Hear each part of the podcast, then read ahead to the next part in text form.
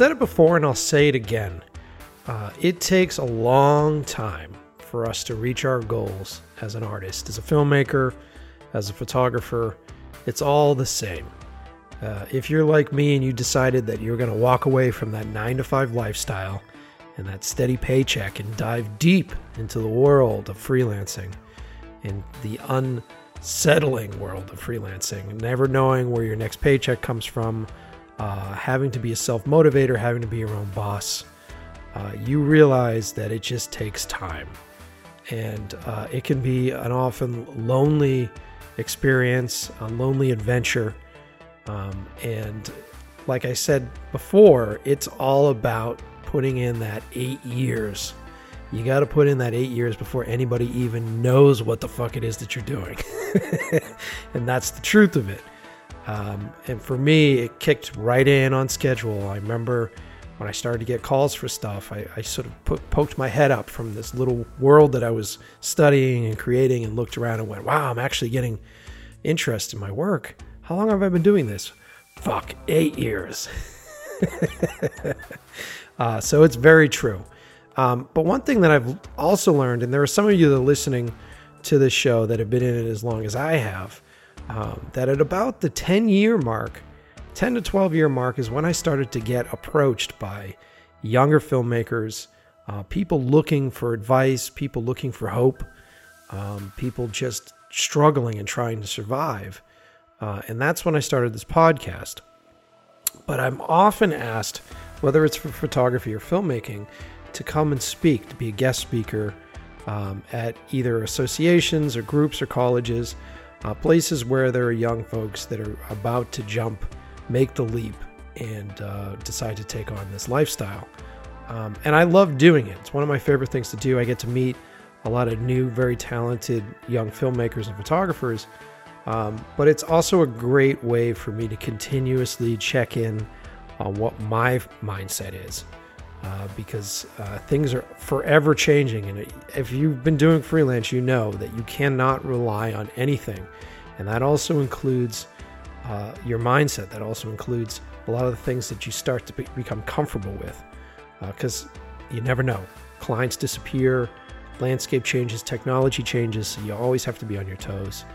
Uh, and I've found that doing things like that, like speaking to younger generations and listening to what their interests are and what their concerns are, it keeps me fresh. It keeps me current. Um, so I really enjoy it. Um, bear with me today because I'm dealing with a really like an aftermath of a pretty intense asthma attack, and so my voice is uh, a little raspy and worn. Um, but I'm gonna push through it today, um, and I'm just recording this intro now as I wait for a phone call because today's episode is gonna be interesting. Uh, I've been asked to uh, speak, to be a guest speaker at a broadcast society at the Coots University in Pennsylvania. Um, this young student, uh, Leon O'Brien, reached out to me and asked if I would speak to a group of people that he's putting together. And I was like, yeah, fuck yeah, man. It'd be awesome to do that. Um, and they also asked to screen 12KM, which is super cool. Um, so they're all sitting in class right now uh, watching 12KM, and after they finish watching it, uh, we're gonna Skype in. They're gonna Skype in, and uh, I'll do a Q and A. And I thought it might be interesting uh, to have that be an episode or a mini episode or whatever this ends up being, um, because uh, you guys can hear a lot of the questions that uh, younger filmmakers are having as they approach the business or they decide to leave the nest that is film school and go out into the real world. Um, and so maybe these guys will ask a lot of questions that you guys have. Um, so it could be a cool episode. We'll try it out. We'll see if it works. Um, so they're going to be calling in about five minutes, so I should get my act together. So uh, you know the deal. Grab your noise canceling headphones, find a nice quiet place, get yourself a snack, and uh, sit back, relax, and enjoy my raspy voice on the new episode of In Love with the Process.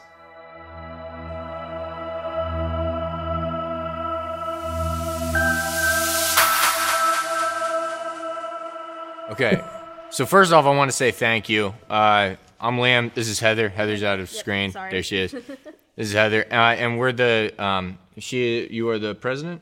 President of National Broadcasting Society, and Liam's the events planner and alumni coordinator. So Oh, cool. Yeah, yeah. And um, what we've been doing this semester basically is just trying to get as many people uh, to come in and talk to our chapter and our uh, classmates and everyone who's interested at our school about what it's like to work in the industry after we graduate. Because um, we uh, we're learning we're learning a lot of how to use equipment and uh, produce different projects, but um, something that we're trying to do outside of class is figure out what it's actually like to work. Yeah, it's a. So, It's- so can we start with that? It makes a lot of sense. that You guys want to know that?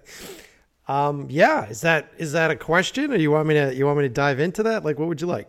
Uh, yeah. Can we? Well, real quick, can we get some uh, feedback on just your uh, your background? I gave a little bit of info on who you are, but for a couple of the people in this room, I didn't get to talk to uh, individually about what it is you do and who you are.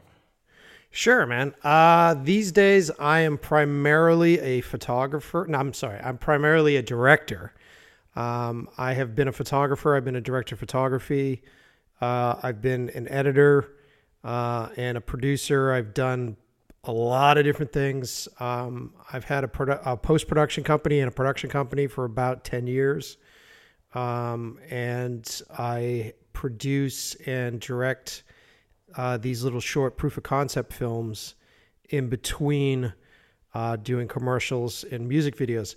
I started years ago in the music video industry uh, with my uh, old business partner, Ian McFarland. And uh, the two of us started to do some pretty big uh, music acts, music videos for music acts. So we uh, we're doing stuff, uh, a lot of stuff in the heavy metal, hardcore world is where we started. Um, we've done all the videos for Killswitch Engage since Jesse's joined the band again. Um, and then we did a famous Meshuggah video years ago, which got us in front of Ozzy Osbourne. Um, and so for years, we thought we were going to be music video directors. And then uh, the music industry kind of crashed and everybody stopped buying CDs and shit. Um, and uh, the first people to get cut are uh, the outside the outside contractors. So uh, having a career in music videos is pretty hard to do these days. Um, so we changed our plan and uh, started to do more commercial work. Uh, but my goal had always been and continues to be uh, just building the skills to do features and to do films and stuff. Awesome. Yeah. I actually, uh, one of the first questions that I had for you specifically um, was about those tools because I listen to your podcast nonstop. I've messaged you about that. Um, and I know there are a couple people in the crowd here that do listen to your podcast as well. Uh, yeah, they're right, right, guys? Yeah. so, Yeah, that's right. Say yes, everybody. Say yes. You're supposed to say yes. Yeah, yeah. There it is. Good, good, good. there it is. But no, seriously, um, you, you do have uh, some support here, and and it's growing. But the um, what you talk about a lot on the podcast is your toolkit. Yep. And uh, as people that are about to enter in the into the industry, um, that's what we're doing right now. We're trying to build our own toolkits. So I was kind of wondering, what when you say toolkit, what are some of the things that you mean about uh, what's in yours, and what are some things that we should be focusing on making sure that we have in our toolkit? Well, let me ask. Um, let me blindly ask because I can't see you guys. Um, Nice. how long? So most of you in the audience, like, what is the general consensus? How long have you guys been working on movies? How long have you guys been interested in movies? Hit, hit me. interested my whole life, working on over like maybe a little over a year. Okay. So Okay, so a little over a year. Anybody else? Kind of a, a my whole life. About five years, okay. six years, seven. Yeah. s- So Entire life. There. so r- roughly around yeah, like under five years. I mean, yeah, that's that's where I'm at as well. Okay, cool. Now, and that's completely normal. That's e- exactly what I expected. Um, I've said this uh, before on my podcast. I'm sure you guys have heard it. It took me a while to realize when I first started. So I went to school in uh, New York. I went to New York Film Academy years ago. Um, and that was sort of the result of me trying to go to a four year school and having that four year school at the time tell me that I wasn't able to pick up a camera for two years. Um, and I was like, well, what am I paying you for? and so I kind of ran out of there and, and I found New York Film Academy at their early sort of infant years. I think it was like 1999 or something. Um, and uh, I went to New York and tried to teach myself how to be a director in a in a city that I had no contacts in, in a place that I had no connections or family, and produced three short films. And one of the biggest lessons, like that school, really didn't teach me much about directing, uh, but it taught me how to produce, and it taught me how to uh, actually go for it myself and really be self motivated. And uh, we start talking about the toolkit. And the reason why I bring this up is that the first thing in your toolkit needs to be self motivation. And you need to have a system in place, like an emotional system, an emotional routine that gets you self motivated. Uh, the one thing that had me motivated for my first five years was fear. It was just pure fear. Uh, because before I decided to become a filmmaker, I was like an airplane mechanic. I was a house painter. I was a car mechanic. I did everything. I was working in a music store. Um, and I had pretty much that nine to five lifestyle. And making that initial jump from that nine to five lifestyle is a really scary thing because I don't know if you guys have it. You guys are in school. So I don't know if you guys have a steady paycheck or if you have money coming in or you're worried about rent. Um, once you decide that you're going to uh, try to make money off your art, which is completely reliant upon your social networking, your social skills, and your ability to self promote and uh, your curiosity. Uh, it's a scary thing. And I think that one of the big tools in the toolkit that I would heavily suggest as you guys start out there is be afraid uh, and be self motivated. And don't let that fear keep you from going into the business. Let that fear fuel you. So there's 150 different reasons why when you wake up first thing in the morning, you could do anything other than work in this business. I mean, hell, you can start binge watching some bullshit on Netflix and disappear for two or three days. Uh, there's so many distractions out there, and you really have to embrace the fact that this is a lifestyle choice. And to be successful in this industry, you guys are going to be working for free for years. And that's a difficult pill to swallow.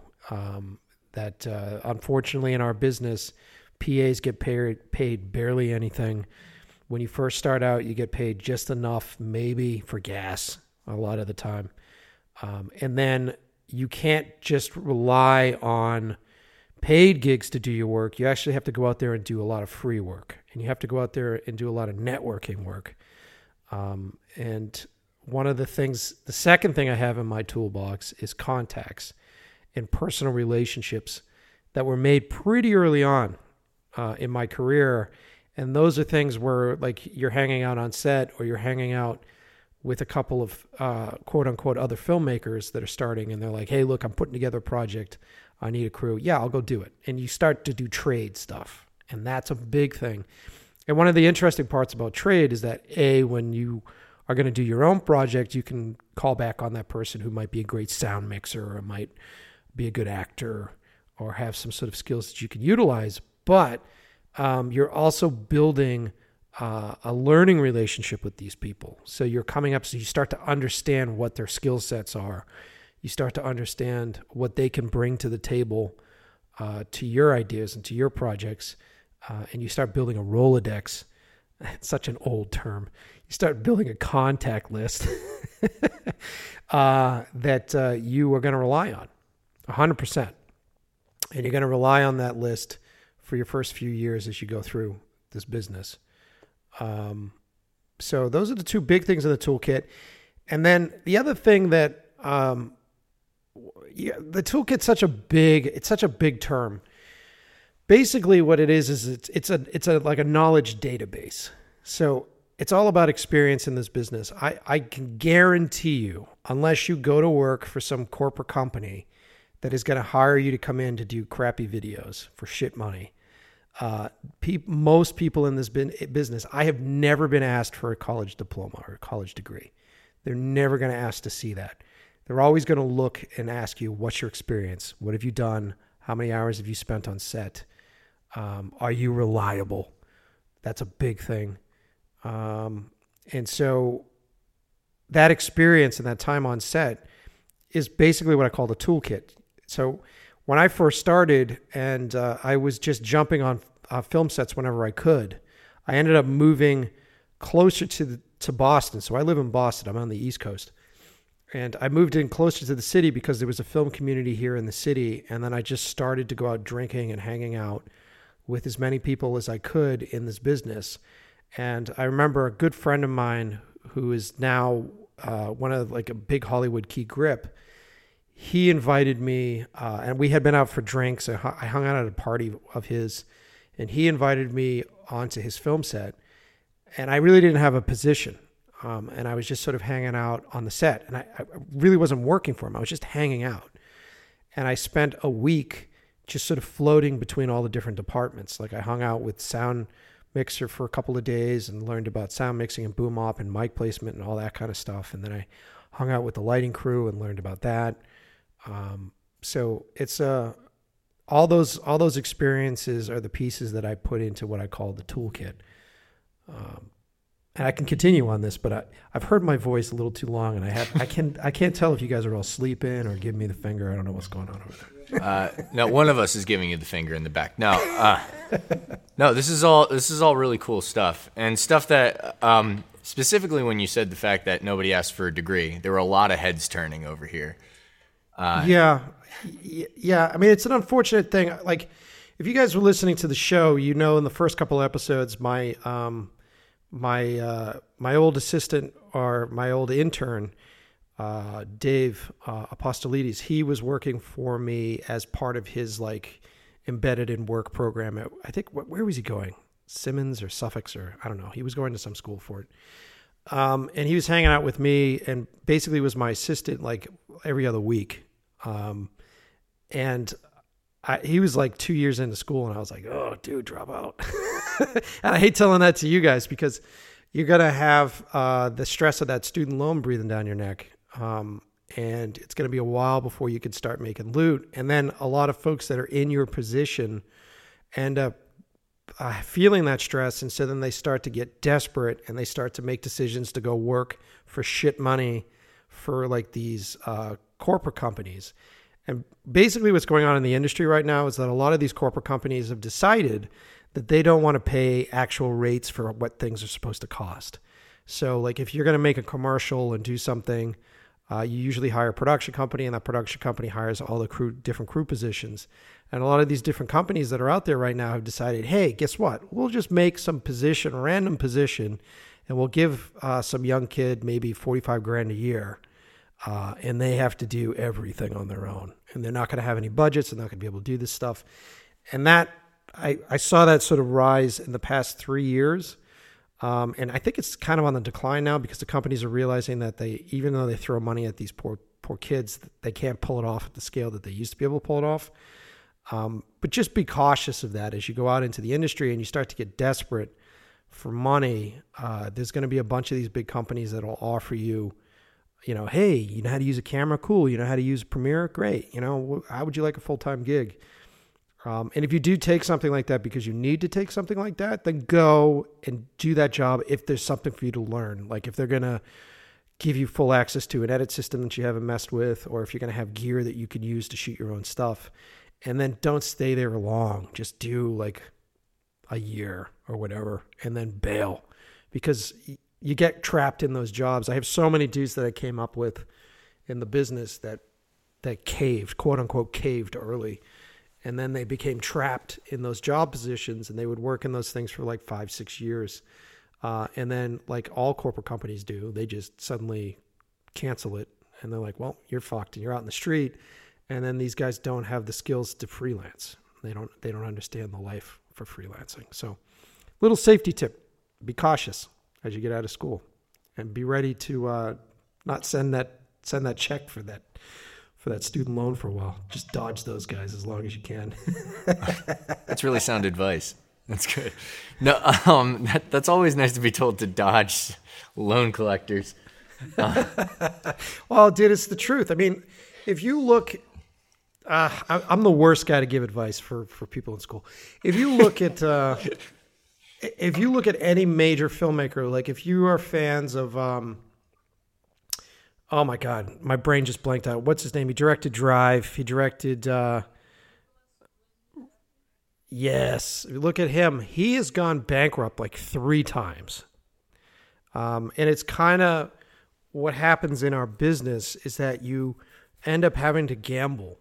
And you have to gamble on a job, you have to gamble on a project, you have to gamble on an idea. And then you may kill it. You may do such a great job at it, but there at the end of the day, as you start to progress, there are forces that are well beyond your control that are deciding whether or not your movie should be made or whether or not you get the job. And oftentimes you fail. And failing is not because you're not good at the job, not because you haven't been trained at the job, just because of fucking circumstance. And pardon my F bomb, by the way. Um, just because of circumstance, you'll fail. And you just have to understand that it's okay to fail. It's part of the process. All the big people fail. Uh, just be ready and have that strength to pull yourself back up and get started again. Um, and just push, push, push, push, push. You know what I mean? Absolutely. I it's interesting because you you mentioned that um, we need to be focusing on well at least be understanding of that we're going to probably have to freelance at some point and Yep. and being like prepared for that. Um, what like because we don't really have a specific freelancing uh, program here or any classes that really teach us how to freelance. We're working on it. We are. All these guys know that uh, uh, we've been pushing really hard to uh, get something like that. Um, what's something that okay we know how to shoot a camera, but what do we need to know to freelance? I could tell you how I started freelancing. So when I when I came when I finished up uh, my New York Film Academy course, uh, a bunch of my fellow classmates were like, "Hey, let's stay in New York. Let's get a apartment and let's try to make it here in New York." And uh, I was like, I don't know if I want to do that because I saw what uh, I could do in a crazy city like that as far as like convincing people to let me shoot in their places and getting actors and getting all that sort of stuff. And I'm like, imagine what I could do for my own little films in a city where I have connections and I have contacts and I have stuff. Um, and so I decided that I wasn't going to stick around in New York and I was going to go back to Boston and start my own company in Boston. And by company, I mean start up a DBA, which ended up becoming an LLC that was myself. So, you know, it's there's a certain there's a certain way to set up stuff for tax purposes and if you're going to become a freelancer you have to create a company and that company is yourself and then depending upon what you're selling like if you end up deciding that you want to be uh, a camera operator if you want to be a lighting technician if you want to be a sound person um, if you want to be a, even a pa or an assistant it's smart to set up your own little it's usually a DBA is the way to start because it's very inexpensive to start a DBA. I think it's like 50 bucks or something here in Massachusetts. Um, and then eventually you become an LLC. Uh, and then you form your own little company, and that's when you get ready to go out and, and start freelancing. Um, and usually for me, that happened pretty quickly because I came home and I realized, look, I'm, I was in the position that you guys are in. Like I'm screwed. So I, I need to find a job. I'm not going to go work at some other place because that place is going to demand hours from me. And those hours are going to be hours that I'm not focusing on learning the craft, figuring out lenses, like learning the visual language of cinema. Um, so I, I got to jump right into freelance. And this is like 99, 2000. So at the time I came home and basically grabbed the yellow pages and flipped through the yellow pages and found every local producer I could and just called the local producers and offered my help as an assistant, as a PA. Uh, and now it's a little bit different. It's a little bit easier. You don't flip through a phone book anymore. I don't even think anybody has a phone book. Um, but you can actually reach out to any local producers that are in your area, people that do corporate videos, people that do uh, commercials. Um, there's they're all over the place, and then just offer your services and just come out and say, look, I, I'd like to be an assistant. You know, if you can give me a PA rate, that's great. Or how about I just come and volunteer my time on a couple of your jobs and see if we get along, that kind of thing. And uh, I think the first gig that I had, I was, and this is this shows how dated it is. I was literally in his office labeling VHS tapes because he was, he was running out dubs for clients. Um, and within a week, I had him convinced that I was going to go on a shoot with him. And within uh, a month, I was lighting for his corporate videos. Um, and so I was working under the DPs that he was hiring for his corporate videos, and I was learning about lighting, and I was learning about three point lighting and interview setups and all that kind of stuff on the job. And I was getting a small rate. So I would get just enough to be able to pay for food and and maybe pay a little bit of rent, and that was kind of it. Um, and that's how I started my business. Um, and I think if you're gonna get into the freelance world, so you guys are all out in Pennsylvania, right? Yeah, Pennsylvania. Yeah, yeah. I don't know what they have for film. What do they have for film industry out there? Yeah, Philadelphia. Yeah. So yeah, everybody's saying Philly. Um, there's so we're we're just uh, a little bit west and a little bit south of uh, the Lehigh Valley, and Okay. there are a couple boot, uh, boutique shops in uh, the Lehigh Valley, specifically Allentown and Bethlehem. Um, I personally have interned at one of them, um, and we've got honestly some decent uh, sports stuff to be able to do that. Uh, a lot of the stuff that I've done as a PA uh, was a lot of healthcare, um, like interview style with doctors, meet your doctor, that sort of stuff. Yep, yep. They do a lot of that here in Boston too. And Boston's like one of the the, the top medical capitals of the of the country. So there's there's a buttload of uh, corporate video stuff that's in this city. I, I I would say this: if you don't feel like like if you guys want to get into film, if you guys want to get into editing, if you guys want to get into DP work or cinematography or any of that kind of stuff, um, you should put yourself in a place where there is an industry. And Boston has an industry now because they have a really sort of great tax incentive, and that tax incentive has brought in like a lot of big Hollywood movies. So Boston's a great place for crew work. Uh, Boston's awesome. Louisiana's awesome. Georgia's awesome. I think Detroit revoked theirs. That's crooked, crooked city, anyways. Um, but uh, you know, myself, like I'm doing this for 18 years. This year, I'm actually finally moving out to California because I have to. Um, so I would say that if you have access to where you are to work for a corporate company or work, for, I'm, I'm sorry, work for like a corporate uh, video producer or commercial producer just to start a, a resume, essentially.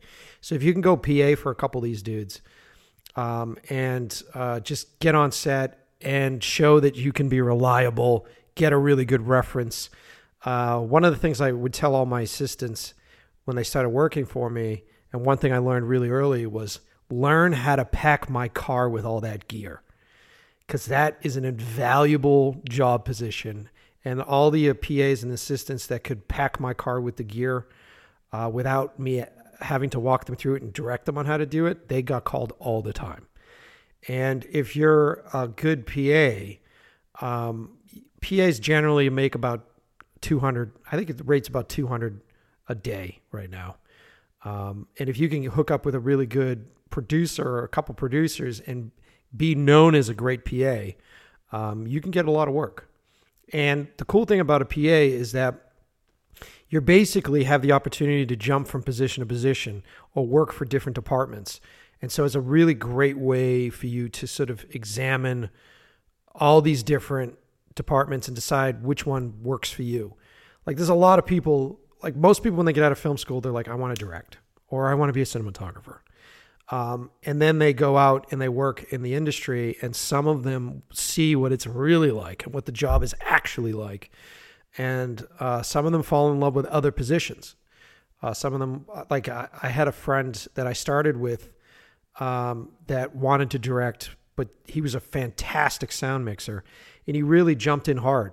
and he, he decided, look, I'm going to learn sound. I'm going to become a sound mixer. I'm going to buy my own gear. Uh, by the way, sound men make a ton of money. It's a great freelance position to be someone that knows sound. Awesome freelance position. Um, and so he hustled hard, hard for years. Ended up working his way into the union here in, in, in Boston. Ended up working for Ben Affleck here in Boston, doing like the town and uh, doing all that stuff. And then moved to New York. And he is now Woody Allen's sound mixer. He's Ben Affleck's sound mixer. He does all of the big movies, uh, and he makes he makes a buttload of money, and he's very happy doing it. So uh, you never know what position you're going to like, um, and the best way to figure that stuff out is to uh, become a PA or become an assistant. Awesome. Yeah, that's that's nice to know, and especially the fact that it's 200 bucks a day is what we should be looking at. Yeah, I, dude. Honestly, I when I hire people and I put together crews, uh, because you know productions are like building a house. So you have a client that comes to you with a lump sum of money if you're a producer, and then you have your crew, you have your team of people that you have in your Rolodex, and you have to outfit your crew, and you got to get a shooter, you got to get lighting guys, you got to get wardrobe, you got to get all these folks. And you usually have a Rolodex of like five or six different people that you love to work with in each of these positions. And really, it's a game of who's available at that point. But when it comes to PAs and assistants, I will take someone that's cool to hang out with over someone that has experience. And I will take someone that is reliable and someone that has some some goddamn common sense over someone that has like an awesome resume. Um, because I've seen a lot of PAs my my assistant um, Tony Tony Fernandez started my assistant uh, probably 12 13 years ago and he went through every position and eventually became um, a color grader and that's kind of where he ended up but he was like he was my directing assistant on 12 kilometers he was a writing assistant for a lot of stuff and he eventually found his way to color grading and when I initially hired him, he had zero experience. I think his experience was that he used to set up uh, wrestling rinks for the WWE. And uh, he's like, I have no problem getting my hands dirty. And I'm like, cool, let's do it, man. And uh, I loved him. And he was with me for years and years and years. So that's the trick, I think. The trick is being cool, be someone that you want to hang out with, and uh, be someone that's reliable, you know? Awesome. It sounds simple. It's, dude, it's it actually is. I mean, it's not as complicated as you think. Like getting and working on teams and crews, like I said, if you're not in a place that has the jobs, move to a place that does. And then getting on crews, there's so much work out there right now because there's so much content being created. Uh, you have all these like streaming services, Netflix, Hulu, and all that shit, and then people are doing long running shows, long running stuff. Um, and then there are still those jobs for the commercial people. There's still those jobs for the corporate guys. And everybody's looking for talented people. And one thing that's really difficult is that usually when you find someone talented, they're riding, they're rising up pretty quickly and they're moving on. So at that low position, there's always an opening because pe- people are con- con- uh, continuously advancing. Um, so just like I said, be fucking cool, and you can you could probably get a job pretty quickly.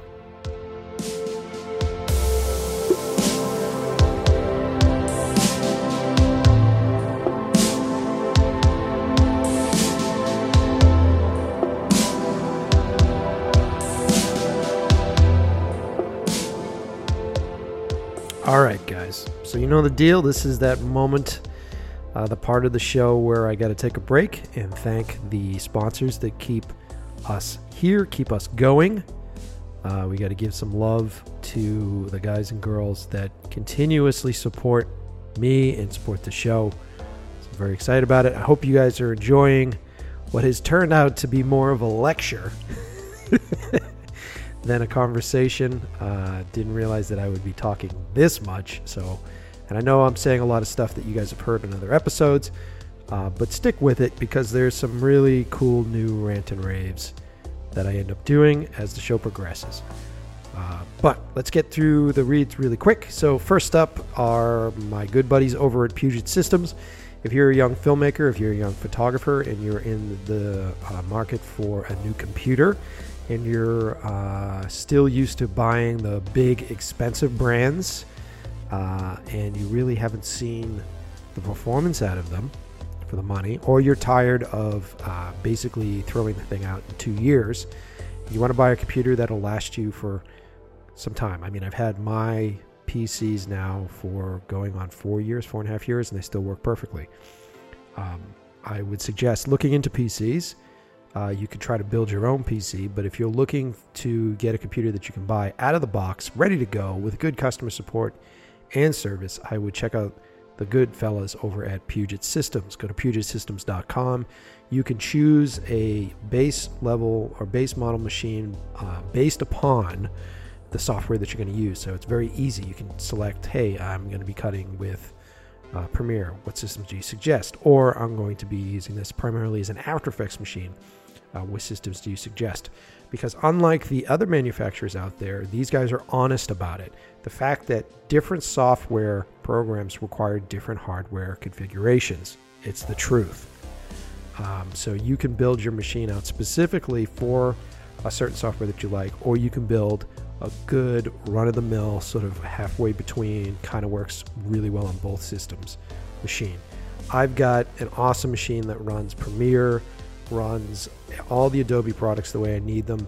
I use it primarily as an edit machine and a Photoshop machine, and it's it's really awesome. I think it's like a customized version of their Genesis 2 systems. Um, and I have it beefed out so that I can run 4K real time.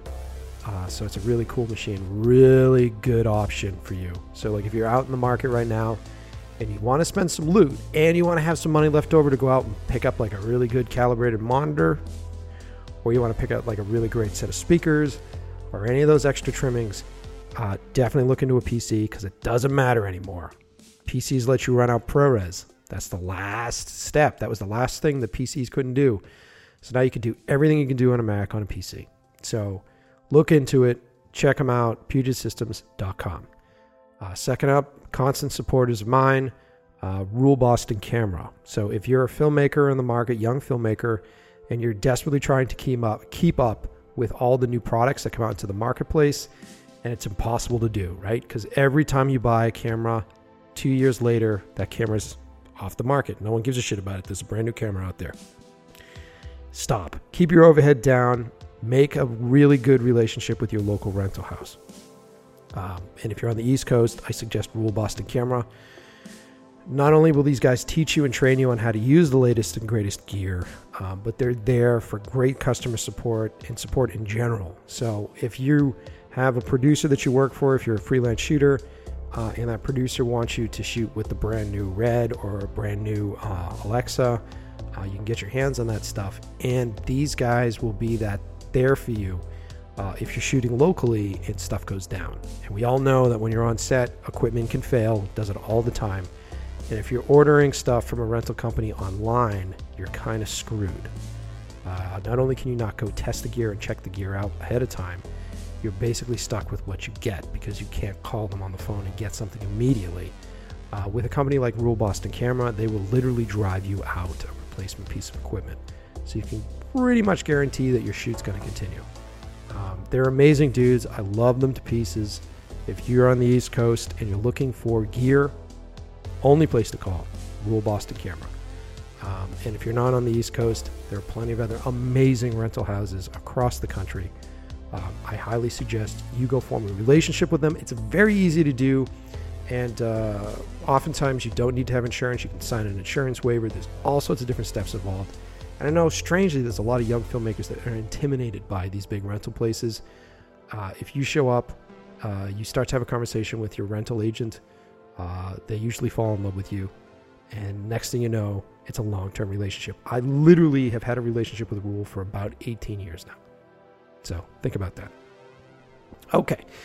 Um, and then if you want to support the show, please go to inlovewiththeprocess.com. You can click on a donation button there. Give us five bucks if you like the show. The money goes right back into the show. It helps me pay for subscription services, help me pay for hosting fees, all that kind of stuff. Um, or if you are low on cash, you can sign up for a free trial uh, at Audible. If you haven't done it yet, you can sign up for a free trial at Audible. It's Audible I think it's audibletrial.com. I'm so terrible with it. I'm going to put the link underneath here. Uh, but it's in love with the process at audibletrial.com. I think that's what it is. Link will be below. Sign up. Everybody that signs up that hasn't already signed up before, uh, we'll get some loot from that. And then you get 30 days for free. They'll give you a free book. You're going to love it. You'll probably stick with it. I love using Audible. There's a bunch of audiobooks that I have finally been able to listen to because I never have time to sit down and read a book. Um, and let's say for some weird reason uh, you can't afford it and you have to cancel, doesn't matter. We still get paid. So all you have to do, if you haven't done it already, uh, follow the link below. Sign up for a free trial at Audible using the In Love with the Process link, um, and we'll get some loot. And you'll support the show, and it won't cost you anything. There you go. All right, those are the reads. Um, let's get back into it. Like I said, there's a bunch of cool stuff that comes from this conversation. I go to a bunch of really great places, uh, and I start to get into some really good Q and A. So if you are a film student and uh, you're in the same position that these uh, folks are, where it's like, oh my God, I'm getting out of film school. What's next? We talk about what's next. So stick with it.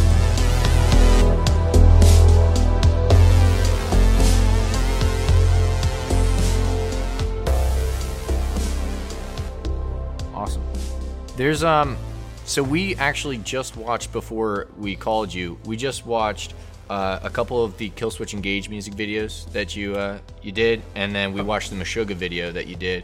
Uh, uh, Bleed. We did. We watched Bleed by Meshuggah, and then we also just watched 12 km. So I'm actually Cool. going to turn it over to anybody here if they have any questions about the actual technical or uh, you know production uh, that went into it.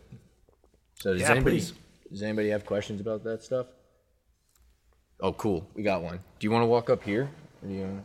Uh, yeah, sure. Cool. We're doing the awkward shuffle right now. It's great. Yes, come closer. Come closer to the faceless voice. So uh, I was wondering, uh, for the set, did you use an old factory and drill a hole for that, or did you just find a place that happened to have a hole in the ground like that? Oh, for 12 km? yeah. I could give you the medium length story for this. The the longer version of a shorter answer is uh, a, a year or so before that, um, before I had the head injury and before I almost died and was inspired to make that movie. Um, I was making a fan film. I did a, a Punisher fan film um, that Marvel ended up shutting down. Um, and when I was scouting out that fan film, I found this really amazing location. It was this old warehouse outside of uh, Boston, out in this little town called Franklin. And there's a lot of old mills out here in New England, or were until the real estate market got rid- ridiculous.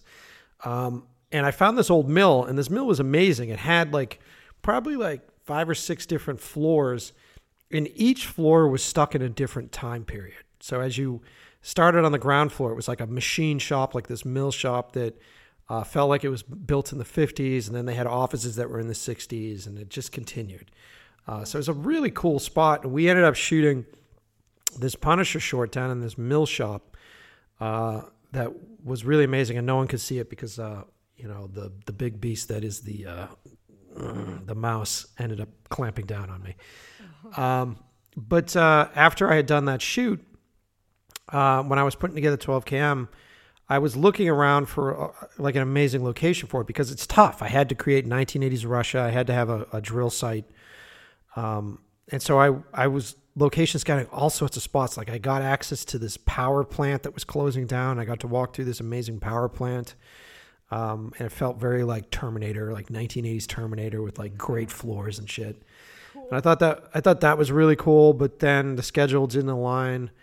Um, and there was a couple other locations that I was looking at, and it all of them were falling through. And I remember how great the locations guy, like the relationship I had with the location guy at that Punisher place, and they had like this weird little loading dock area that I'm like, ah, it seems a little small, but maybe I can make it work. Um, and so I ended up going over and scouting, and uh, I, I sort of did a walkthrough, which ended up being that long Steadicam shot, and I ended up walking through this place and plotting it out and trying to figure out like, hey, if I design the office here and I design what I call the sound altar on the other side, and I can figure all this stuff out, and if I do a long opening shot, then the audience will know where everything is. Okay, this will kind of work. And I remember turning to the locations guy, and this is that benefit of me coming back to Boston. And the location, the dude that owned the location was like, "You're gonna do uh, this movie's gonna be good for you." I said, "Yeah, it's gonna be great. Um, this is gonna be the one that I I put everything into." And he goes, "Okay, so I'll let you have the location for a month for free," Wh- which was which was insane. It was insane. And so at that point, I'm like, "Yep, yep, this is where we're gonna shoot, no matter what." Um, and it, he enabled me to have my production design team building sets for a month in that spot, which was important for me because most of the production design people were all working on Hollywood productions here in the city at the time. So they would literally go do a 12 hour day on a Hollywood shoot. I think they were working on like, what are they working on? RIPD or whatever, that crappy movie that came out. I think they were working on that. And uh, they would come after a 12 hour day, come work for about five hours on my set overnight, and then go back to work the next day. Um, so they were champions for that. Um, and we just built uh, that stuff. So we didn't drill a hole in the ground. We actually built a platform. And then I had uh, my buddy Larry Sampson, who's an amazing production designer, sort of design the top of that hole, design what the what the the thing would look like. And it's not re- it's not to scale because in in the real world, those holes are probably about about maybe a foot wide. But I had to make it a little bit bigger because I needed to look cool. Um, and uh, so he put that together, and then uh, it's all about being resourceful. Like uh, I remember the production designer that was working on the shoot, uh, this other guy, Travis Harrington, uh, came to me, and I had I was like, we're going to build the set, and I sort of designed what the office was going to look like because we built the office, and we were building all these different areas, and uh, he was trying to budget it out, and he came back to me uh, a couple weeks before the shoot, and he was like, um, I don't have enough money for the lumber for this. And and I remember just saying to him, like, what do you mean you don't have enough money for the lumber? He's like, I don't have enough money for the lumber. And I'm like, "Oh, hold on. And he called me on the phone and I was in the car and I was like, hold on. And so I hung up on him and I drove around Franklin because Franklin is like a like a wood sort of podunky little neighborhood. Um, and I found this old school hardware store and I pulled in and they had I swear to God they had like the saloon Western saloon like swinging both ways door that you push your way into, you know. Uh, and so I pushed my way into this dusty old hardware store, and this place was probably built in the fifties.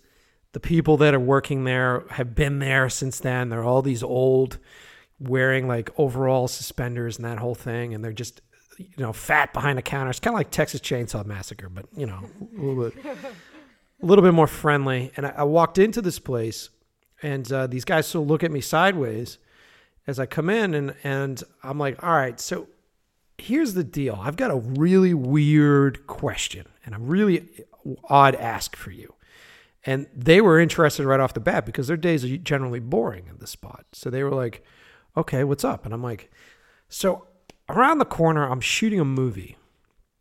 And it, since you're in this small little town, people are like, well, what? And you're like, yeah. So I'm going to do this movie. And I gave him the, the log line. I'm like, it's about Russians and it's going to be the sci fi film and it's really cool. It's going to be awesome. And uh, they're like, they were totally in. They're like, oh, yeah, we love movies. We love sci fi. We love all that stuff. And I was like, yeah. Well, here's here's what I'm here's my ask. I'm not going to come in here and ask you guys to give me lumber for free because I know that it costs you stuff. I know that you guys have overhead and you guys have to handle that. But do you guys have any like piles of shitty wood, like piles of crap that you don't use? Like, what do you guys have kicking around that you you have to throw away? And the guy was super excited and he's like, Oh, dude, I got a whole pile of stuff. And so he ended up walking me out into the lumber yard. And their idea of quote unquote crap was perfect stuff. And it was aged and it needed to be aged. And the guy was like, Anything you could fit in your truck, you can have. And so I called up the production designer. I'm like, I got the lumber for free. So take that money and put it somewhere else. And I think that's a really good lesson on as you start to uh, produce your own stuff because you're going to need to. You're going to need to make your own films because the only way anybody's ever going to give you the time of day is if they watch your material and they like your material. Um, the one thing to take into consideration is we live in a time, and I don't want to lecture, we live in a time where everybody texts and everybody's on their fucking phones all the time. And if you have the ability to go in and charm folks, if you have the ability to go in and talk to people in real life and they fall in love with you, they will give you anything. And it's not like you're taking from them, you're just collaborating with these people and they're a lot of fun and and I love those guys at the hardware store. They're really cool dudes. I invited them to the screening. Um, they're really great guys, and I couldn't have done it without them. Um, and so, I think that's a long answer to a short question. Be be cool, but also like understand that this is a social job. Like if you're getting into it, no matter what the no matter what the position is, if you're going to get into it as a director, most importantly, it's a social position. Like you have to have the confidence to convey um, an idea to a bunch of people that may or may not know you. And there's a big difference between confidence and arrogance. And when I was younger, I used to confuse the two because when you first start out, you're nervous. There's no way to be a director unless you're a director. And the only way you can be a director is if you convince people to work for you. And in the beginning, I, I was arrogant about it. And I'm like, I know what the fuck I'm doing and I know how to do this. And uh, I learned quickly that that doesn't work. um, and so you really have to learn to communicate with folks. And you really, you really have to learn uh, empathy to be a filmmaker. Oh yeah, yeah. Well, uh, thanks for us uh, answering my question. Thank you. I hope it wasn't too boring. No, it was fine. Thank you. Anybody got another? Anybody got a question burning in them? Yeah, walk up.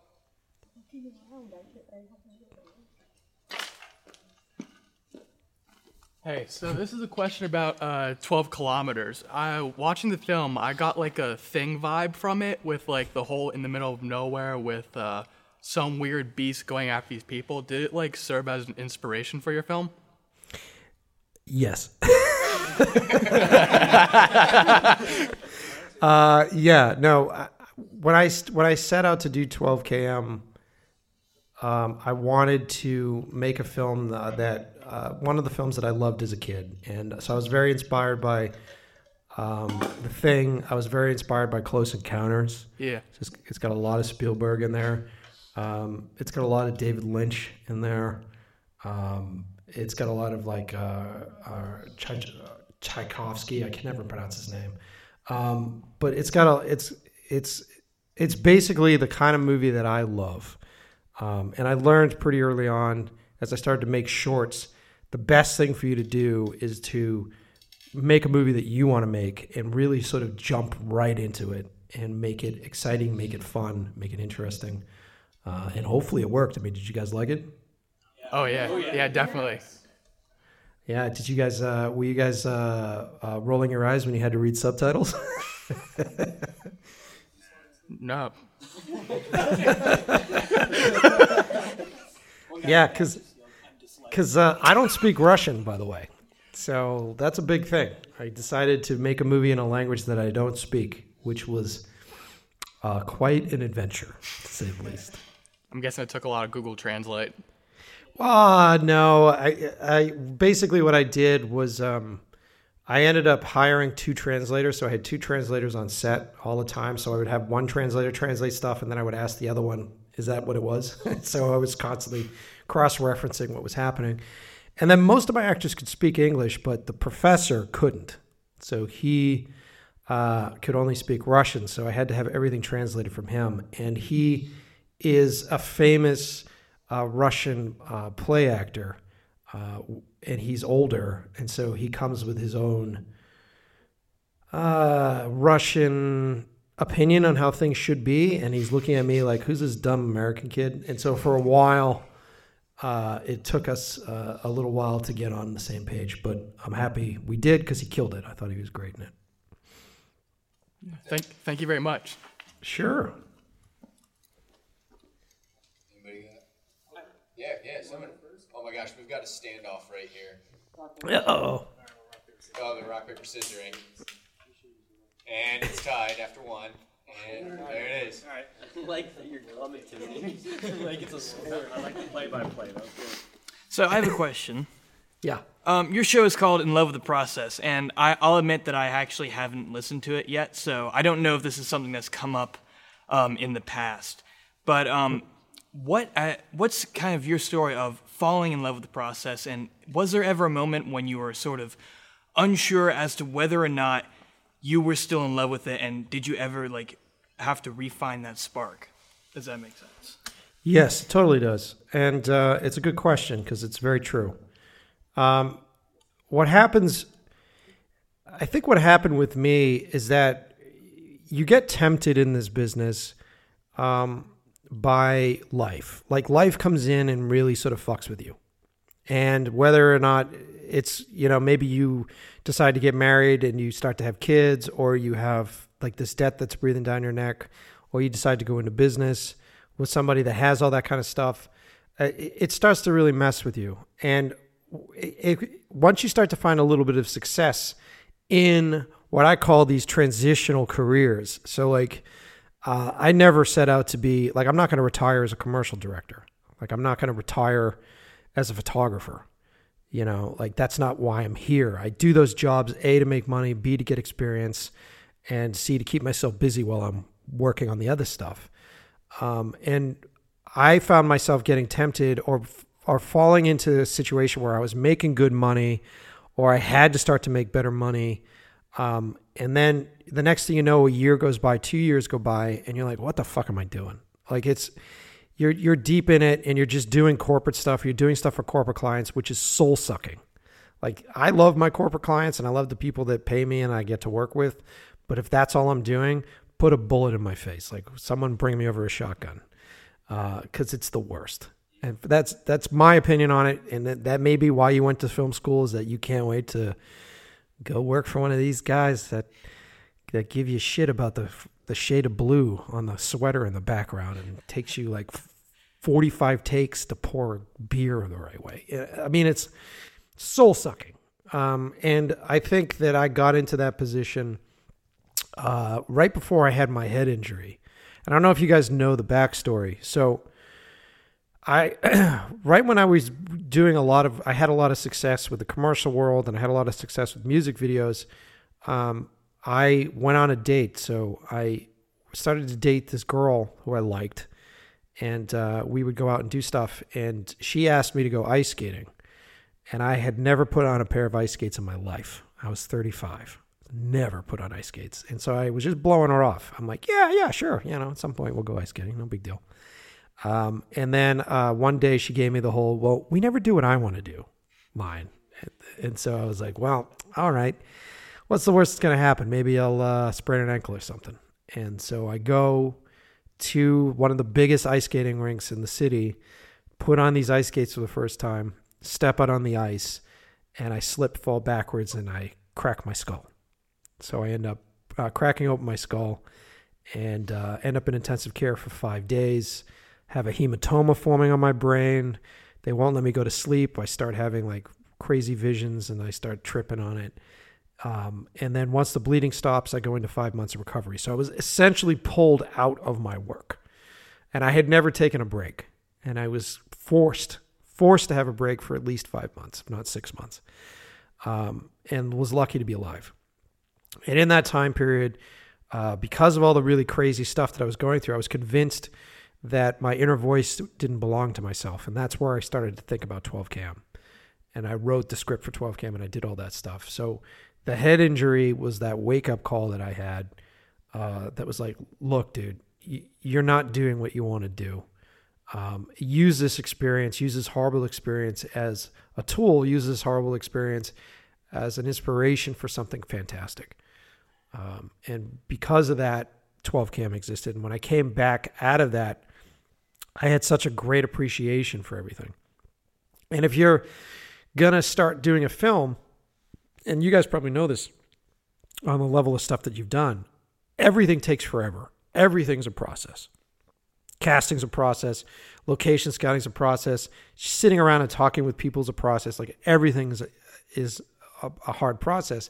And if you're in this business to just be on set, or if you're in this business to be that person that stands up on stage with their arms crossed and you're like, look what I did, you know, check it out, dad, I beat you. You know, if that's why you're in this business, uh, you're going to be pretty miserable. And one of the things that I learned to do that I love now is I really fall in love with the process of making movies, all these little steps, and I really enjoy them. I said earlier that I went and I location scouted a power plant. It was like a it was like a Tuesday. On a Tuesday, I had access to a power plant during the peak of like terrorism. I don't know how I pulled that off, but I had access to a power plant on Tuesday. I'm in a security booth, putting on a hard hat, walking into this place, and the woman that's in charge of it is like, I'm going to give you a guided tour through this ancient power plant. But first, I would love to sit down with you and give you my notes on the script. And I was like, sure, why not? So let's let's do that. And this was a Tuesday. I mean, I was walking into places that had dust on the floor that hadn't been touched in like 15 years. Like my footprints were the first footprints to go through this place. And I knew at that point that I had to love this stuff. I had to respect the fact that I, had the ability to do this. Um, and I started to really enjoy these steps because at the end of the day, my career, my life is built primarily out of these steps. And that's what I spend 95% of my time doing. I'm on set maybe 5% of the time. The rest of the time is prep, convincing, and location scouting and all that other shit. Um, so you have to fall in love with it. And I think that uh, when I had enough young folks like you guys uh, reaching out and asking me advice and how to do these things, I realized that there really wasn't an outlet out there for it. There's uh, an assload of uh, YouTube videos out there on unboxing videos and like gear videos and all that kind of crap, but no one's actually uh, telling the truth. And a lot of it is all propaganda you know, social media propaganda. You guys know what I'm talking about. Um, yeah. And so that's kind of where In Love with the Process came from. And it was me falling in love with, falling back in love with the process of everything. And now when I have guests on the show or when I have people on the show, sure, we talk about what they do and we talk about, you know, films, of course, or photography or music or whatever it is. Um, but I'm more interested in the love that they have for all the steps. I mean, doing music videos, I learned pretty early on. Like when I did that Meshuggah video, we shot that video and then had to deliver it to the band, and the band was on tour. So they were doing a massive tour and they were touring with Ministry. So if any of you are metal fans or hardcore fans, they were touring with Ministry and Fear Factory and all these different bands. And these are bands that I grew up listening to uh, in my MTV youth days. And so I was like, holy shit, this is like a big deal. Um, and I remember we were going to, we got invited to go and hang out on the tour bus. And it's like a big tour bus. And it's like, oh my God, we get to go hang out on a rock star, big band, metal band tour bus. And so we end up climbing on this bus, and there are just a bunch of nerds playing video games. There's no like, there's no like drugs or like crazy sex stories. There's none of that. It was just a bunch of nerds sitting around playing video games. And, uh, you know, the more time I spent hanging out with musicians, the more time I realized that for them, it's about that hour, hour and a half every night on, on tour that is the best. But most of their time is spent in a bus, in a, in like some dank back room, gas station lobbies, like all that stuff. That's what their life is. And so I'm more curious about the process for them and and do they enjoy that and why did how did they find a way to make this nomad life interesting, you know? That's thank you. That's a really amazing story. Ah. Well, thank you. That's a very polite way of saying that. yeah, man. I guess I'll pass it off to someone else's question.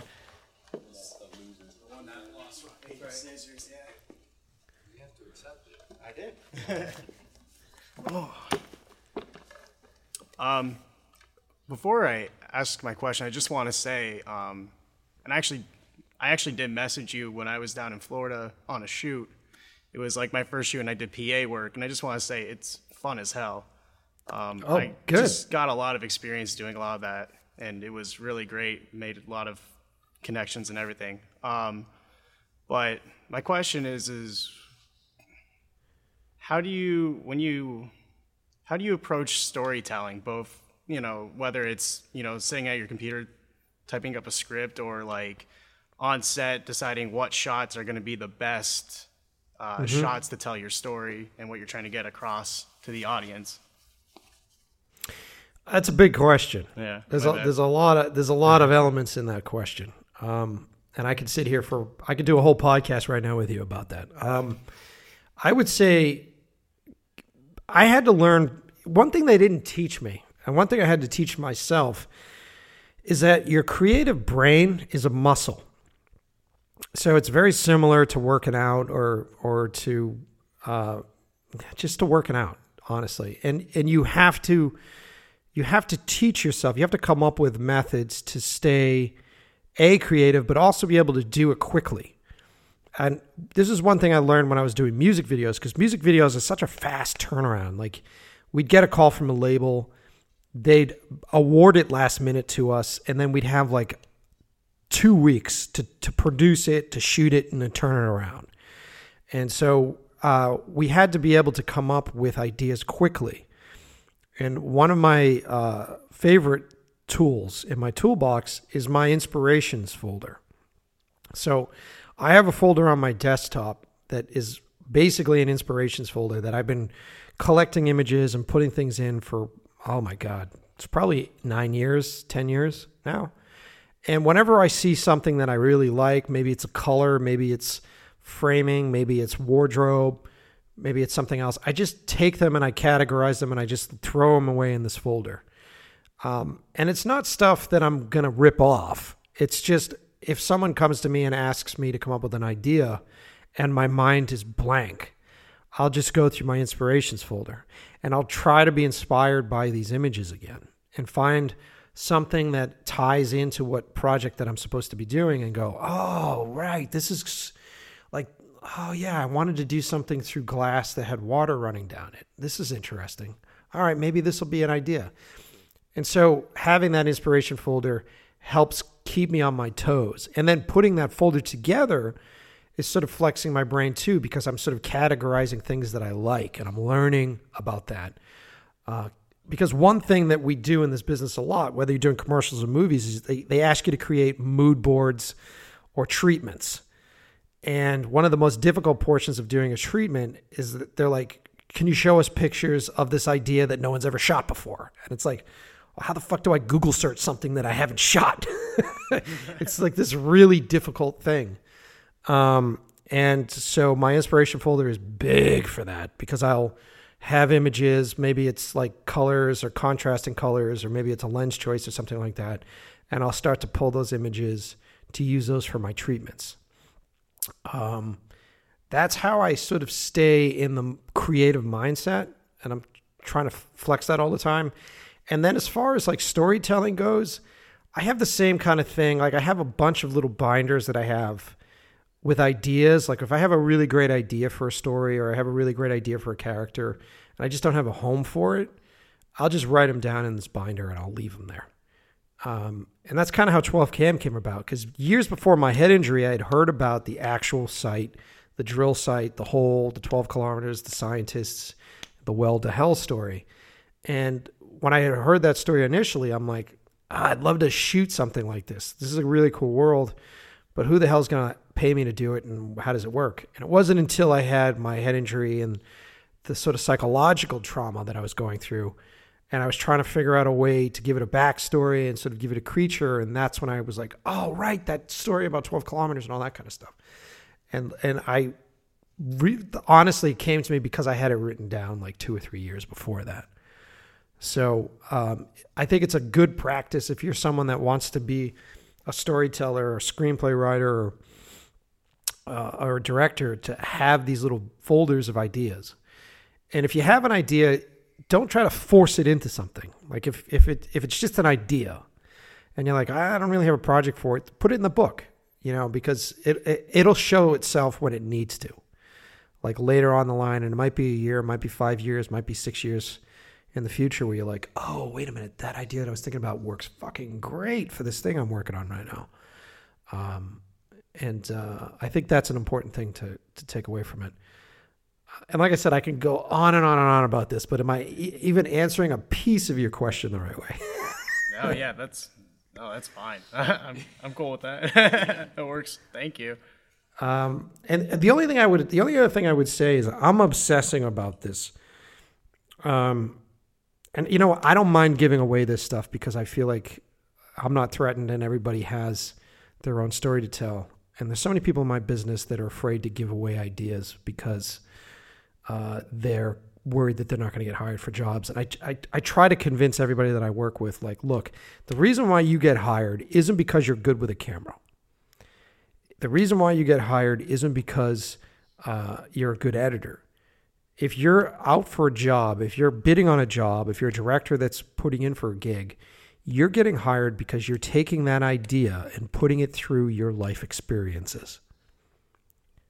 And that is what makes your work.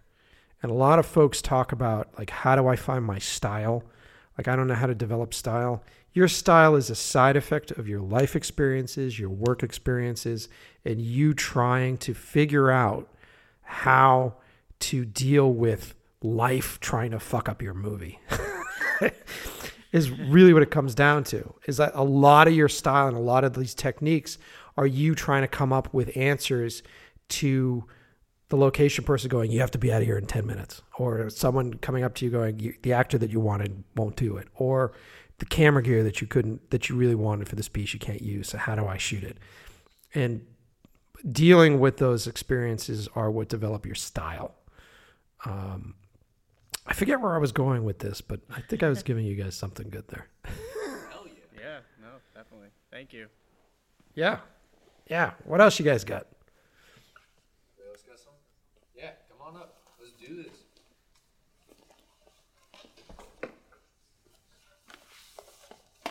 Hi. Hi. So, um, I got a question about, um, so I know you said how, uh, people that want to get into the industry, you start as a PA and get those connections. Uh, is that the same way that for, like, someone works up to being, like, a director? Is that the same kind of process? Or is there, because I know people act like, uh, you know, becoming a director is, like, uh, really, really, like, uh, I mean, everything's difficult, but they act like you have to be, uh, you know, um, uh, you have to do special things to become a director. Is it the same process as uh, being anything else in the industry? Well, let me ask you this, right? What do you what do you think a director does? Like what what do you guys what is your definition of what a director does? There you go. Putting you on the spot. You guys, is that for the room? Yeah, is it is that for the room? Yeah, for the room. Yeah. Translates the script into a visual art form. Okay. Okay, that's very romantic. I like it. Okay. okay. Is it- um, adds their own style to the narrative. okay, once again, romantic. You guys are very young and romantic. It's nice. Okay. Telling actors what to do. All right, that's part of the job. Uh, uh, okay, look, let me let me let me let me help you out. uh, you are not wrong. So those things are definitely part of what the director's job is. But honestly, what your job is as a, as a director, whether or not you're writing a script or whether or not you're working for somebody else, like if someone gives you an idea and then you take that idea and you make it your own and you put it through that romantic stuff, a lot of that stuff is stuff that you do by yourself. So a big part of the director's job is the prep. So it's all about preparation. And in that prep, you can either you're either storyboarding or you're shot listing or you're writing out character backstories or you're looking at outfits or wardrobe or going through your inspiration folder. That is the prep. And in that period of time, that's if you're doing your own project, it's nice because you usually don't have a time frame and you can just spend as much time as you want to do all that prep and put it together.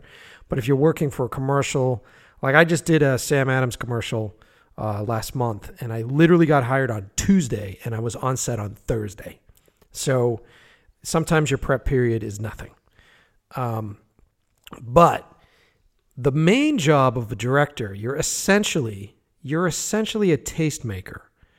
So essentially, what happens when you're directing, whether you're doing commercials or you're doing movies, you're casting. Your first big position is casting, and casting actors, yes, but also casting crew people. So you're casting people that are going to work for you that you know when you're in the weeds and you're at that 15th hour, their fallback tricks in their toolbox is going to add to your movie or save your film.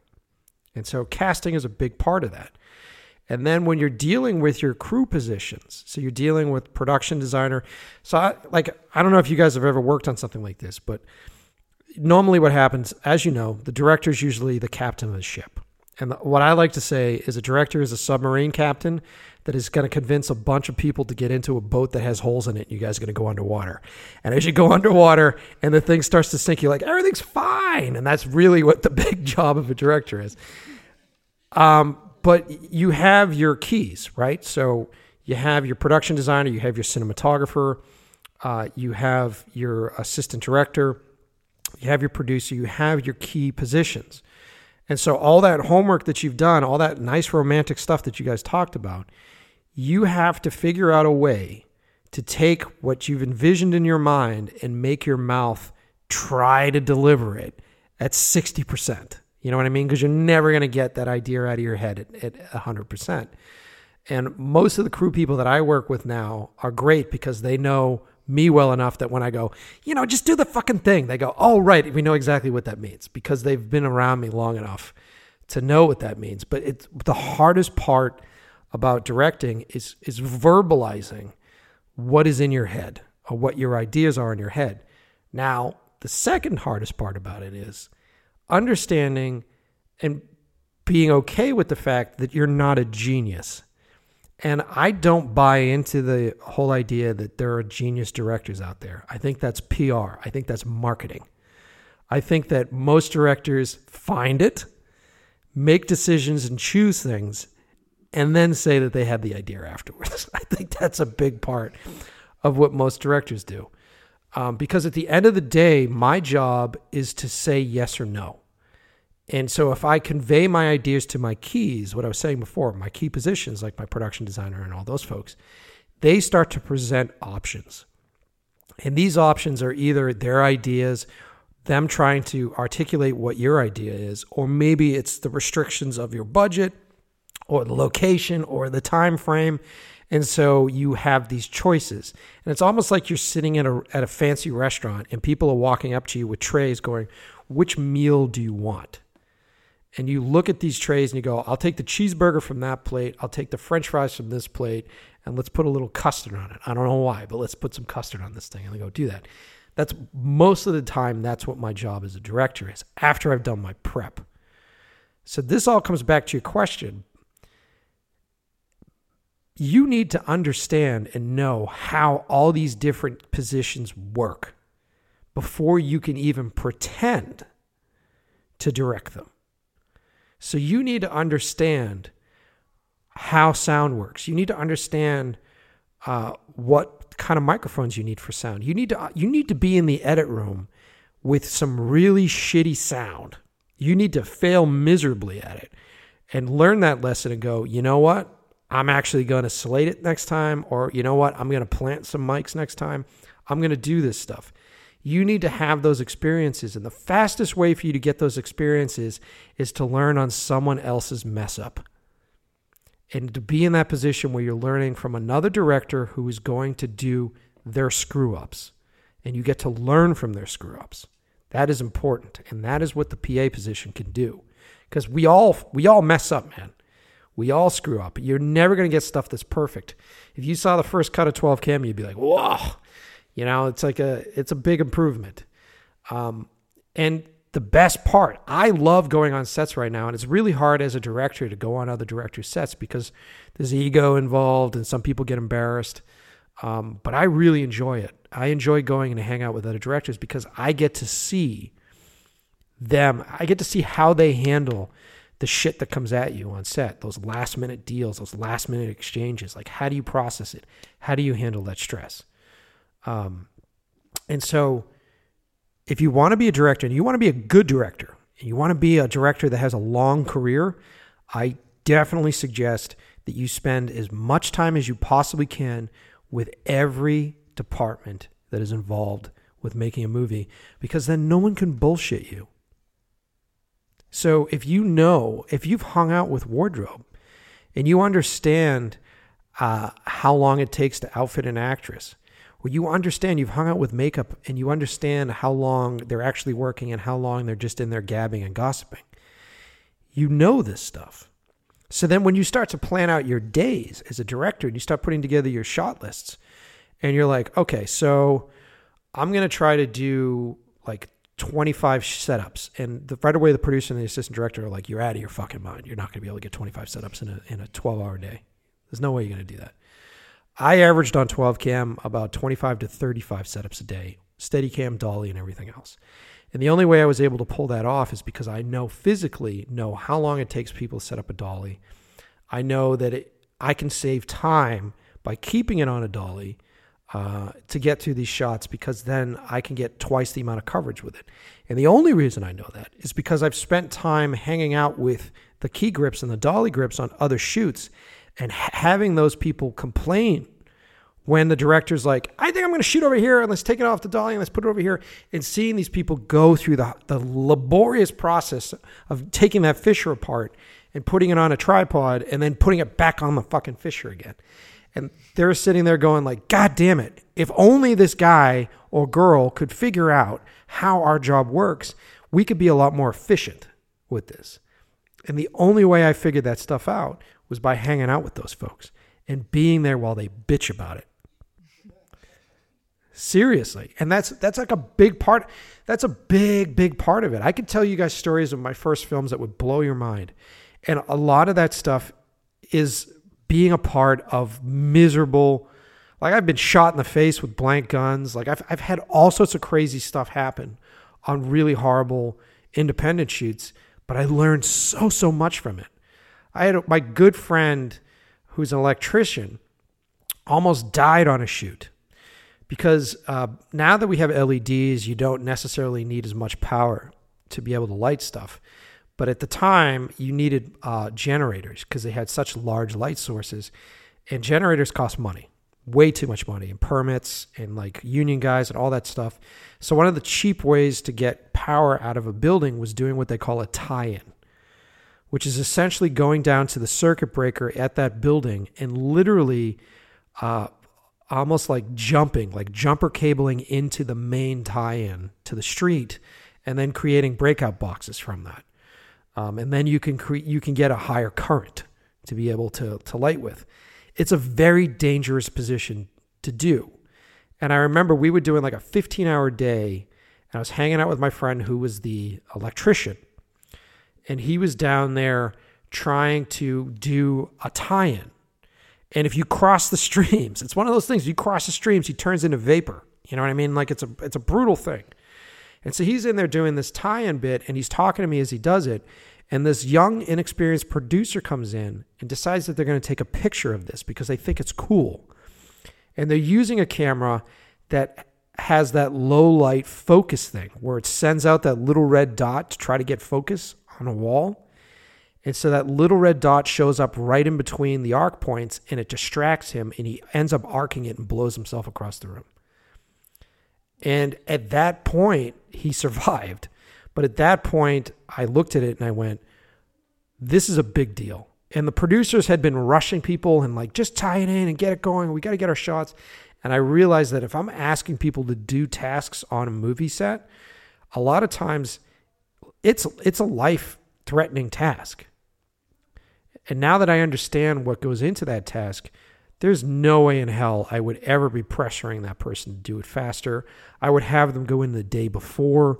I would try to figure out and plan the, the shootout. And the only way I knew that is because my friend almost died. And I saw him almost die on that and being on that shoot. So back to that toolbox shit. Toolbox is full of experience. Toolbox is full of these moments that you have. And these moments in the early years of you PAing are more valuable than $200 a day. These moments will shape your career. These moments will be there for you when you suddenly end up in a position where, oh my God, I'm directing a crew of 50 people that are union people and they know more than I do. These moments are what you're going to fall back on when they come to you and they start slinging bullshit and they're like, ah, you can't really get that done in this time. And you go, I've been there. I know how long it takes you to do this. So I'll give you five minutes more than that. And that's important as a director. Wow, that was a rant. But uh, thank you for answering that. That was really good advice. Well, I hope it sticks. Yeah, I really appreciate it. Thank you.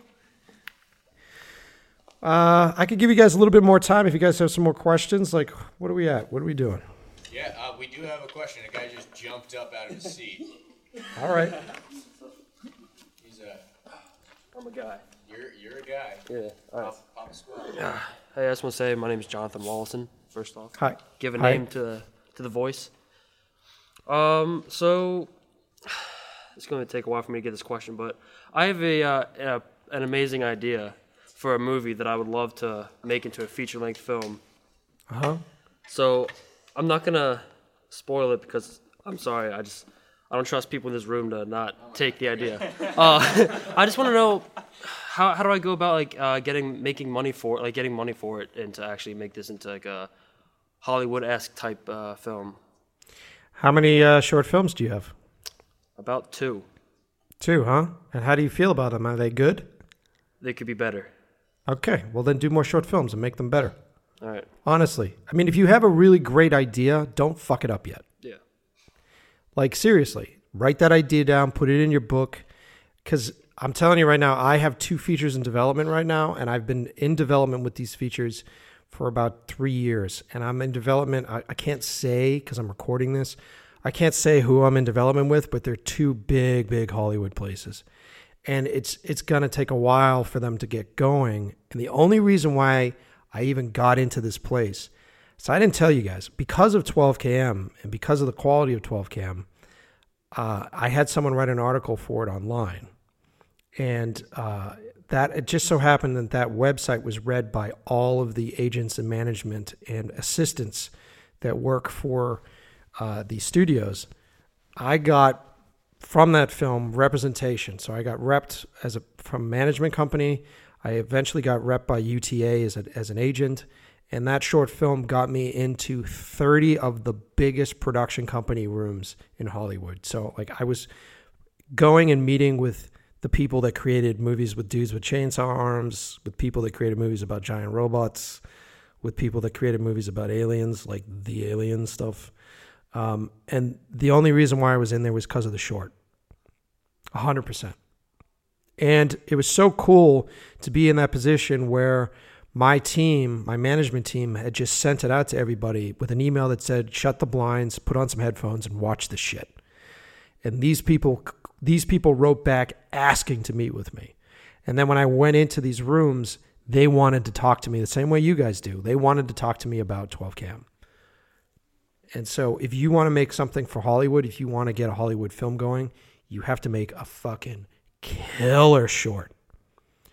And here's the thing, no time is wasted. So make shorts until make shorts until they rock.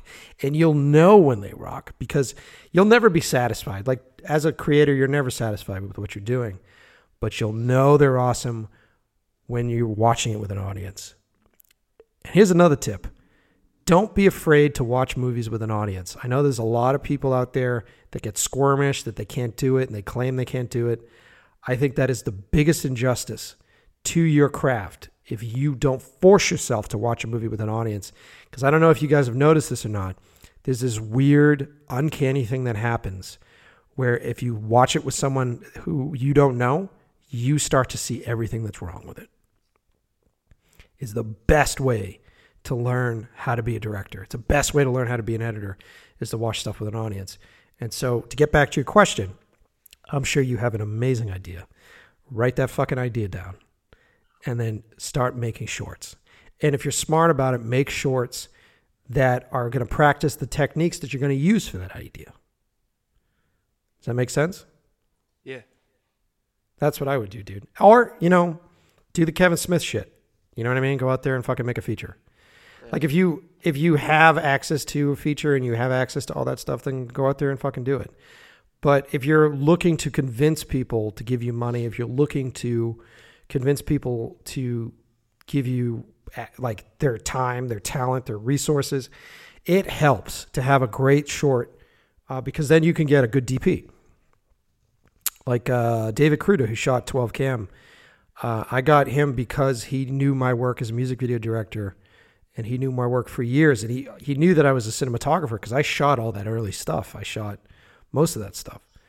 Um, and uh, he was like, "Fuck, you're looking for a cinematographer?" And I was like, "Well, yeah, I'm going to direct a movie in another language, so I'm not going to do. I'm not gonna.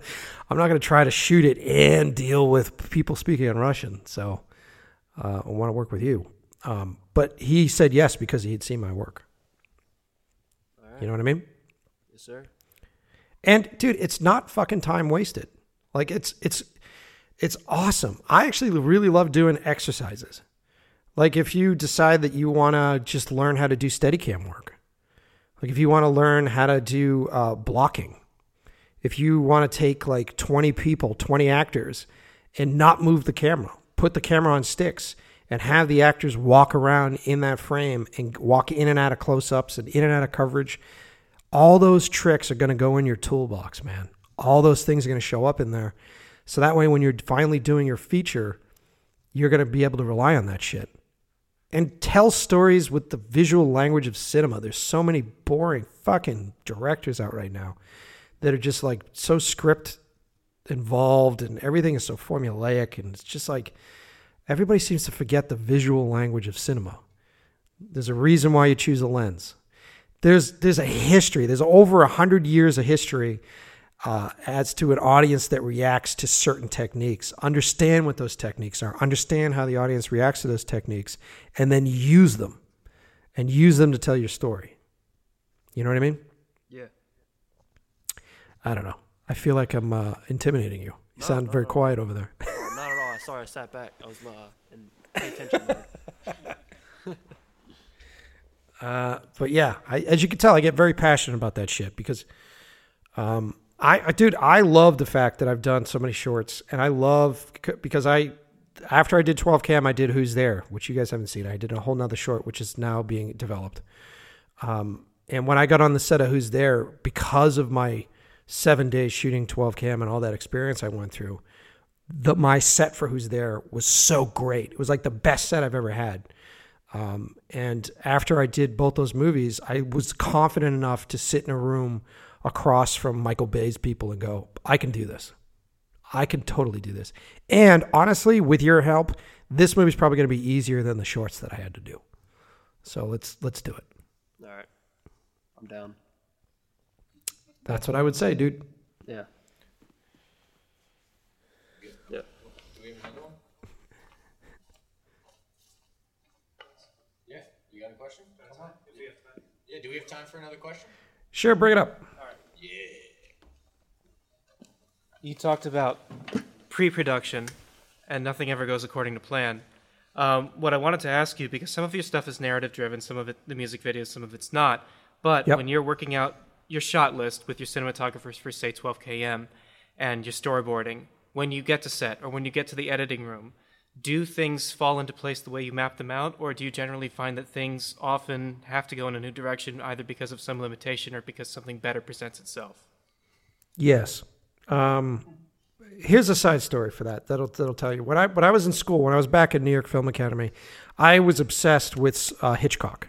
Obsessed, obsessed. And I was shooting at that time. We were shooting black and white 16, no sound. So it was silent filmmaking. Um, and so we were cutting on Steenbeck. So we were cutting like cut paste kind of stuff, which I'm so happy that I learned how to edit that way because it taught me how to be uh, a more economical shooter. Um, but anyway, so I my first big film that I did at that school, I storyboarded the whole thing out. Uh, when I was younger, I wanted to be a comic book artist, so I have some skills.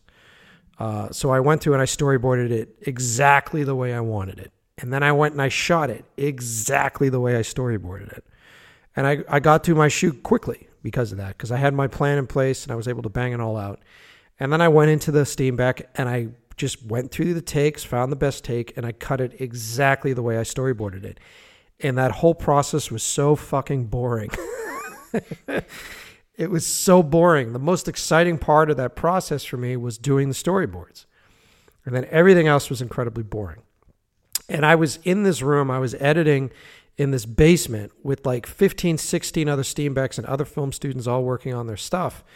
Uh, and I just remember uh, having all the spare time because I was able to cut it quickly.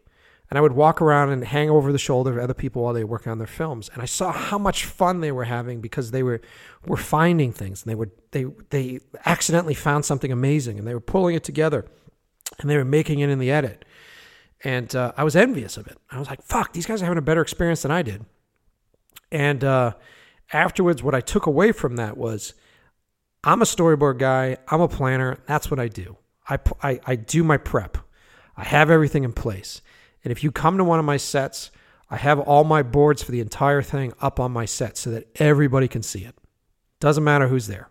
So everybody on the crew knows what the movie is because they can see the storyboards. And those boards are there as a guide for us. Those boards are there as a scheduling guide. So we schedule it out, but I, I try to keep room on my stuff and my schedule to go off the rails or to find something new. And when you're there shooting, you have to be fully aware of what's going on. The boards aren't the Bible.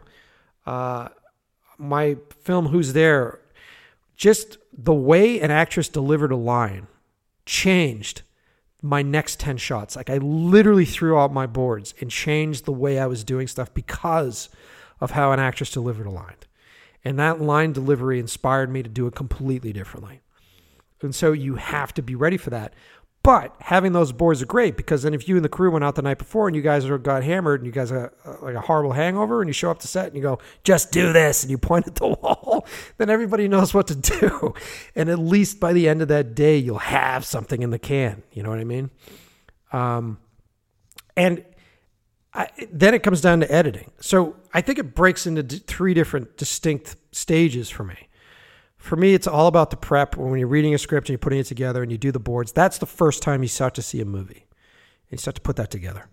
And then you deal with production. And production is a heartbreaking thing where it's like, well, I guess I can't get that many people, or I guess I can't get a fucking car to explode. You know what I mean? Like all that kind of shit. So production and shoot changes things. And then you get to the end of that shoot and it's exhausting. And then the edit you sit in a room and everything gets thrown out and you literally have a, a collection of bins full of clips and you're trying to organize those clips into some sort of movie. So it's three different stages and it, and each one of those stages can be exciting. Each one of those stages is heartbreaking. Each one of those stages is stressful. But in those three stages that's when you end up with the final movie. And honestly no matter what position you're in if you can get into an edit room and watch how a movie comes together, it will be invaluable to you as a crew person. It'll be invaluable to you as a director um, because movies are made in the edit room. Thank you. Does that answer your question? Yeah, yeah. Thank you. Cool. Awesome. Excellent. Uh, I got one more question. I got time for one more. Anyone? Because I got I got one that ended. All right, dude. I wish. I wish, man. I his I, I've told the story on my podcast before. I was a terrible student, and I'm like one of four. I'm the oldest of four kids. Um, and when I was in high school, I was so bad at at class. I was failing so many different classes. My mother had me grounded. So every time I got like a D or a C, I was grounded from watching television or movies. So I literally was grounded for four years of my life. So I couldn't watch movies or TV for my high school career because I was grounded for the whole thing. Uh, so I missed a lot of that stuff in the theater. And I remember once I graduated and I'm like, well, fuck you. Now I'm on my own. I can do whatever I want. I went out and I rented and I watched like weeks and weeks of viewing movies that I missed. And it was a beautiful thing, but also a terrible thing because in a like for instance, I'd have a week where I went out and rented Alien, Aliens, Blade Runner, The Thing, and I watched all those in a week period, and I was like, wow, this is amazing cinema. And then after I made it through everything like that, now modern day, I'm like, man, everything's so fucking boring. um, so no, I did not get to see the thing in the theater, but I have seen it since. Uh, there's a bunch of midnight screenings that happen around, and I have seen it in the theater. And I highly suggest you guys go to midnight screenings because movies look so much different on the big screen, um, and there's so many details that are lost uh, on televisions, and even worse, on your phone.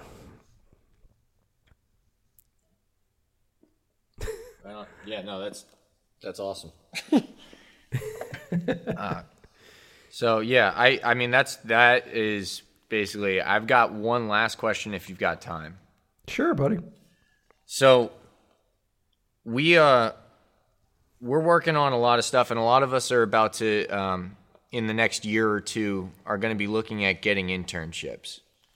And Okay. so my my question to you is: Should we be looking at getting into a production house or a uh, or a place that's in New York, or to get away from where we're at to throw us into basically the deep end? Or I know, and and I know you talk about uh, rental houses a lot and Yep. things like that. And I'm just wondering, do you have any suggestions of where we should be looking to put ourselves to get us into the best position to prepare ourselves for the rest of our careers?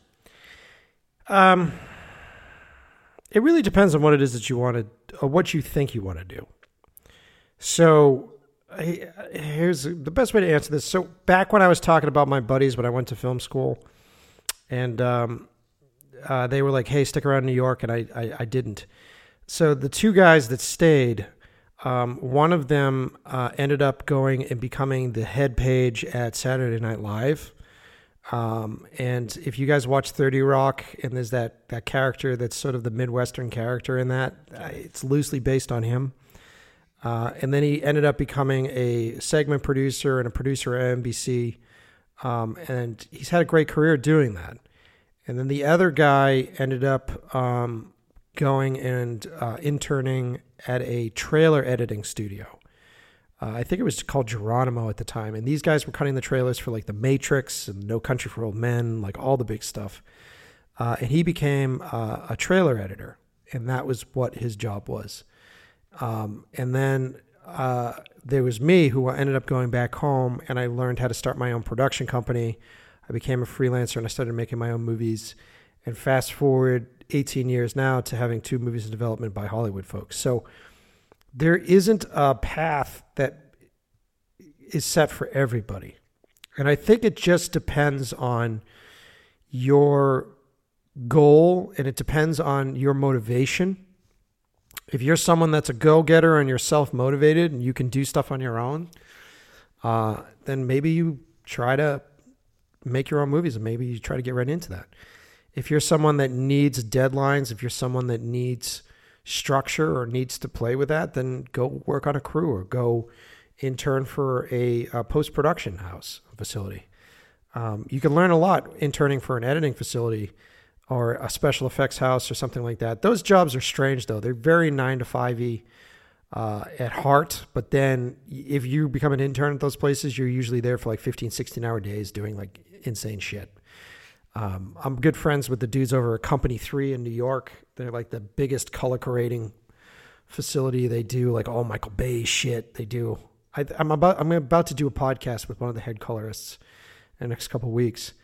Um, and those guys like starting out with with companies like that, it's brutal.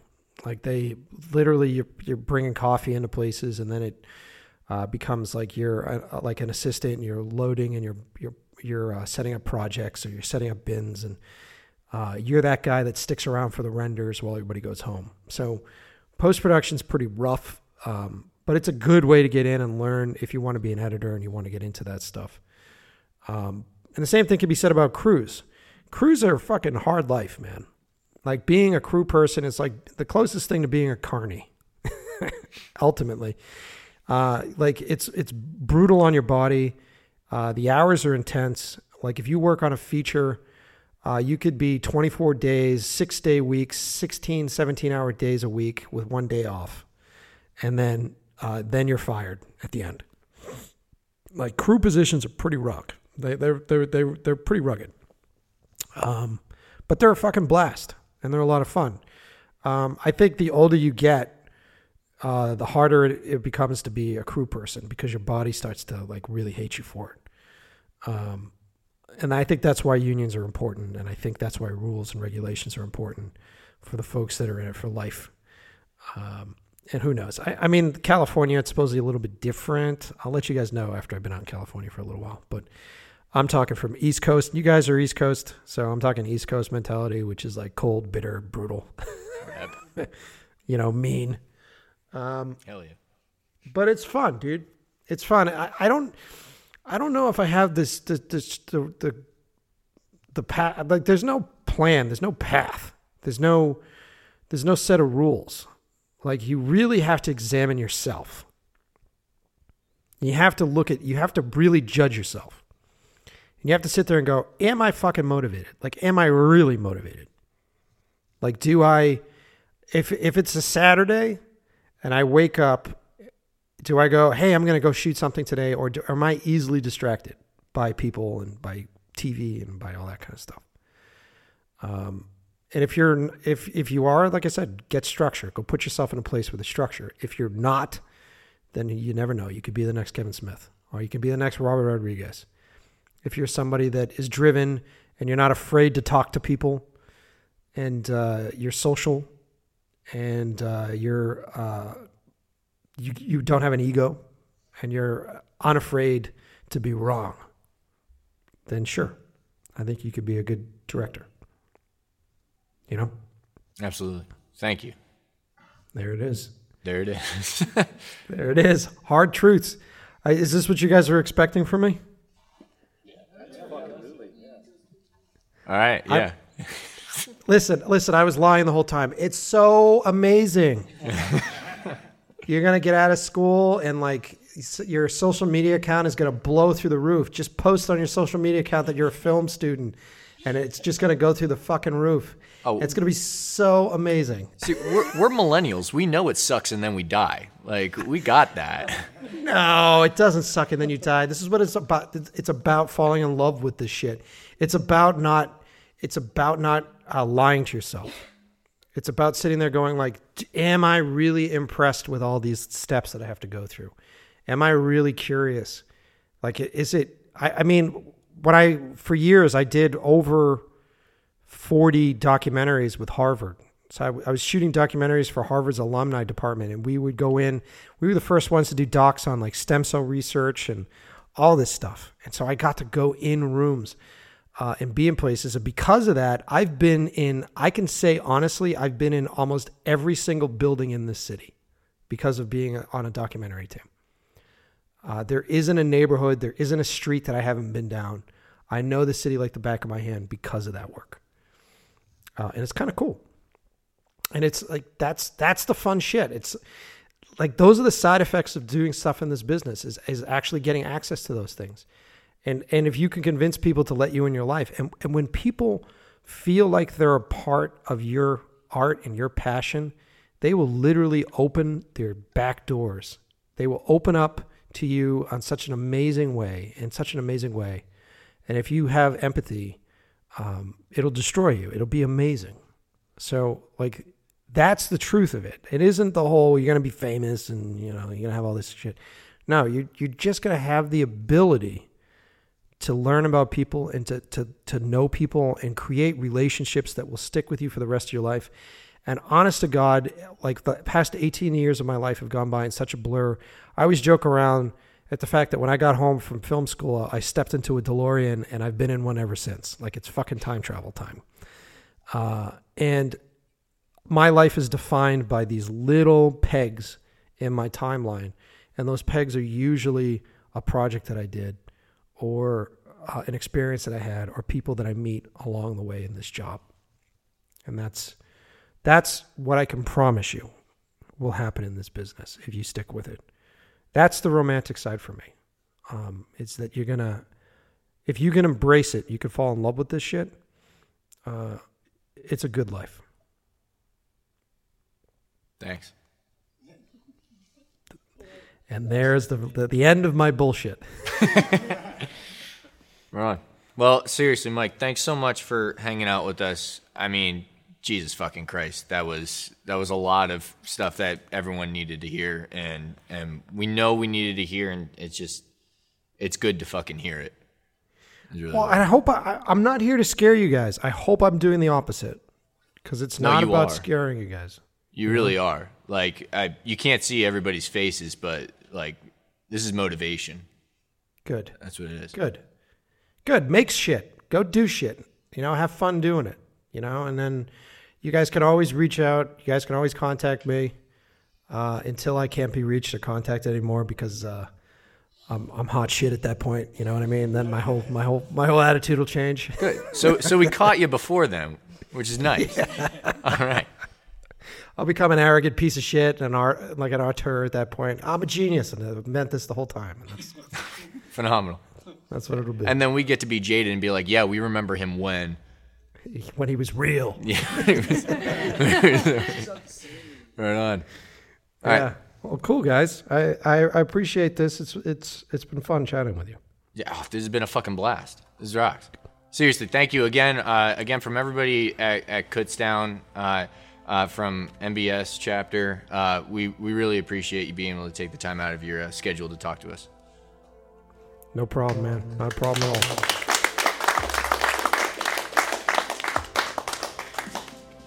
Well, cool. And then you guys are all going to be. Uh, I'll see how this plays out, but you'll all be on the episode. So uh, whether you like it or not, you're on the episode. okay, guys. I am. See, here's here's here's the other side effect of being a filmmaker. It is nine o'clock, and I have not eaten dinner. This is why I'm going to be a fat piece of shit. Uh, well, I'm not gonna stop you. I'm not getting between you and food. So like, let's do this. all right, guys. It was uh, really good chatting. I'll talk to you later. Yeah, have a go. End it. Great fucking work, guys. like seriously, give yourselves a round of applause. Great fucking question.